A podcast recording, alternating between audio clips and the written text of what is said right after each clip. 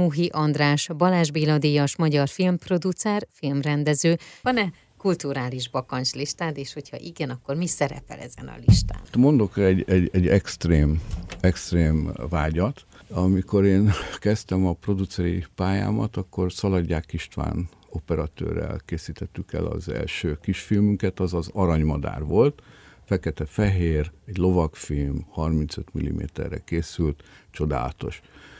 Annyira, hogy az akkor nagyon testpedőben lévő magyar film készítőket, mert éppen nem volt pénz a szakmában, és mindenki betára forgatott, és akkor egy ilyen kis film rázta fel, hogy te jó Isten, hát menjünk már vissza a minőséghez. Uh-huh. És akkor Szaladják Pisti volt az operatőr a zárásnak, a Bifordant ő talált, aki Velencében volt, a Bifordan Európa díjat nyert, és jó szerint a, a következő és most már beérett operatőri generáció az ő köpönyegéből bújt elő.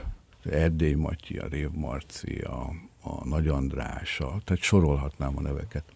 Na, és ő egyébként egy zen tanító. Uh-huh. És azon gondolkoztunk, hogy, hogy kéne írnunk egy forgatókönyvet, bevilágítani uh-huh. filmes kamerával, szereplőkkel, csak nem fűzzük be a celluloidot a kamerába. Uh-huh. Tehát egy zenfilmet uh-huh. szerettünk volna csinálni, és le is akartuk vetíteni a Toldi moziba de ez nem, ez nem uh-huh. valósult meg.